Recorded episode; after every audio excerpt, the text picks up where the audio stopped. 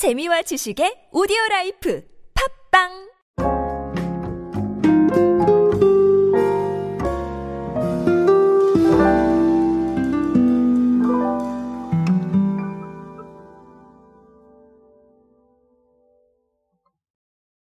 역주행이라는 단어 여러분들 많이 들어보셨죠?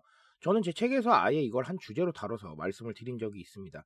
어, 그때는 이제 주제를 아무래도 음원이나 음악 쪽으로 조금 초점을 맞춰서 말씀을 드렸는데 사실 그럴 필요는 없어요. 왜냐하면 우리 주변에서도 이 역주행 사례가 너무 많아졌기 때문입니다.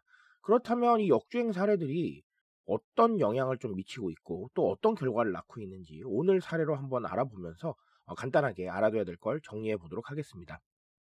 안녕하세요 여러분 노준영입니다. 인싸의 시대 그들은 무엇에 지갑을 여는가 그리고 디지털 마케팅 트렌드 인싸력을 높여라 이렇게 두 권의 책의 저자입니다. 여러분들과 소비 트렌드, 대중문화 트렌드, 미디어 트렌드, 디지털 마케팅에 도움되는 모든 이야기로 함께하고 있습니다. 강연 및 마케팅 컨설팅 문의는 언제든 하단에 있는 이메일로 부탁드립니다. 자 치킨팝 알고 계실 겁니다. 저도 치킨팝 다시 나왔을 때 아주 반가워했고 그리고 사서 먹었던 기억이 납니다. 지금도 한 봉 가지고 있습니다. 한 봉 가지고 있다는 건 왜 얘기하는지 자 어쨌든 2019년 2월 정도에 재출시가 됐습니다. 그렇다면 횟수로는 자 2년 3개월 정도가 되겠는데요. 자, 이 시간 동안에 누적 판매량 5천만 봉이 넘어갔습니다. 1분에 약 40개 정도 팔린 수치라고 합니다. 여러 가지 이유가 있을 겁니다. 근데 오리온에서는 어떻게 밝혔냐면 공식적인 자료를 제가 조금 읽어드리면 치킨팝이 소비자들의 지속적인 요청에 부응해 재출시됐다는 점, 그리고 SNS 소통 문화에 익숙한 1020 세대의 호감도를 높인 것이 주요한 것으로 보인다. 이렇게 밝히셨습니다. 저는 오리온 측에서 아주 정확하게 보셨다고 생각을 합니다. 제가 말씀드리고 싶은 두 가지도 여기에 담겨 있거든요. 자, 첫 번째는 뭐냐면 자, 지속적인 요청이라고 했죠. 제가 이 소통의 경험에 대해서 굉장히 많은 강조를 하고 있습니다.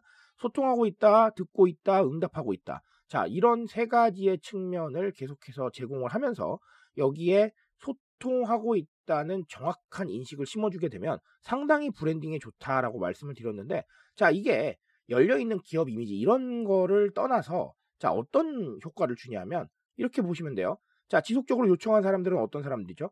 해당 제품에 관심이 있는 사람들입니다. 그렇다면 내가 출시했을 때 이 해당 제품에 관심이 있는 사람들은 어떻게 움직일까요? 자 구매를 하거나 아니면 인증을 할 가능성이 높습니다. 즉 우리한테 열렬한 반응을 보여줄 수 있는 기본적인 소비자층이 형성이 될 수가 있다는 거예요. 그래서 이 요청과 응답에 주목하시라라고 얘기를 하는 겁니다. 실제로 기업들이 이 부분 많이 사용하고 있습니다. 그래서 기존에 있었던 거 재출시하거나 아니면 뭐 새로 완전히 출시를 하는데 의견을 받아들여서 출시를 하거나 이런 것들이 있고요. 자, 얼마 전에 브레이브걸스가 역주행을 했었는데 브레이브걸스의 유정 씨가 꼬북좌로 유명하죠. 자, 꼬북칩의 모델로 네, 해달라고 해서 네, 응답하고 이런 경우들 점점 많아지고 있습니다. 저 앞으로 이거 더 많을 거라고 생각을 해요. 왜냐하면 디지털 마케팅에서 우위를 점하기 쉽단 말입니다. 방금도 말씀드렸죠. 열심히 요청을 해요. 그러면 이걸 출시를 하게 되면 이 요청한 사람들은 바이럴 해줄 가능성도 높습니다. 그리고 일단은 기본적으로 네, 응답할 수 있는 소비자들이 존재하기 때문에 자 이런 부분들 상당히 유리할 수 있거든요. 그래서 저는 앞으로도 이 사례 계속해서 많아질 거라고 생각을 하고 실제로 디지털 마케팅 환경에서 이런 소통을 주고받는 과정들 더 많아져야 된다고 생각하는 사람입니다. 그러니까 이 부분에 조금 주목을 하시고요. 자 두 번째는 아까 오리온에서도 말씀하셨지만 SNS 소통 문화에 익숙한 1020 세대의 호감도를 샀다 이런 얘기를 하셨는데 이걸 조금 심층적으로 분석하실 필요가 있어요. 오리온 측에서도 마찬가지지만 자 이게 무슨 얘기냐면 자 단순히 소통 문화로 보지 마시고 제가 얼마 전에 한번 말씀을 드렸죠. MZ 세대는 기존에 경험해보지 못했던 제품은 다 새롭다고 느낀다라고 말씀을 드렸는데 자 그렇다면 이렇게 보시면 돼요. 이런 제품을 출시를 하게 되면 SNS 소통 문화가 상당히 좋아질 수밖에 없는 게 자 기존에 이 제품 경험해봤던 사람들은 어떻습니까? 네, 레트로인 거예요. 사실상 레트로고 과거에 봤던 거기 때문에 친숙하면서 인증을 합니다. 자, 근데 1020 MZ 세대들의 핵심은 어떻습니까? 기존에 못 봤던 제품일 가능성이 좀 있어요. 그렇다면 새로운 과자로 느낍니다. 그러면 자, 재출시를 했대요. 그렇다면 분명히 어딘가에서는 봤을 거란 말이죠. 기존의 세대들은 그렇다면 아 예전에 이런 게 있었구나. 어 이거 근데 새로워 보이는데 라는 느낌으로 인증을 하게 되는 겁니다. 즉 어, 애매한 생경함을 느끼겠지만 그 애매한 성경함이 오히려 더 친숙하게 다가갈 수 있다는 거예요. 이게 무슨 뜻이냐면 아예 새로운 걸 던져주는 것보다는 어쨌든간 뭔가의 기반이 있대요. 그럼 그 기반을 바탕으로 스펀지처럼 빨아들이는 형식이 있기 때문에 조금은 덜 생경하게 느낄 수가 있다. 그래서 인증이 쉬워질 수 있다라는 겁니다. 이 구조를 좀 잘 이해하셔야 돼요. 그래야 레트로를 이해하실 수 있는 게 조금 더 종합적으로 다가옵니다. 어, 저는 이런 부분들이 조금 있었기 때문에 SNS 소통 문화를 조금 더 자극했을 것이라고 생각을 합니다.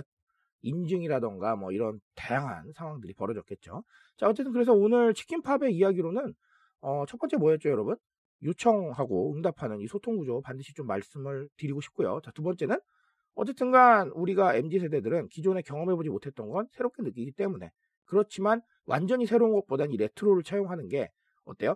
어, 기존에 경험해봤던 사람들의 친숙함을 이 친숙함의 건드림 속에서 어, MZ 세대들도 조금은 편하게 다가갈 수 있을 것이다.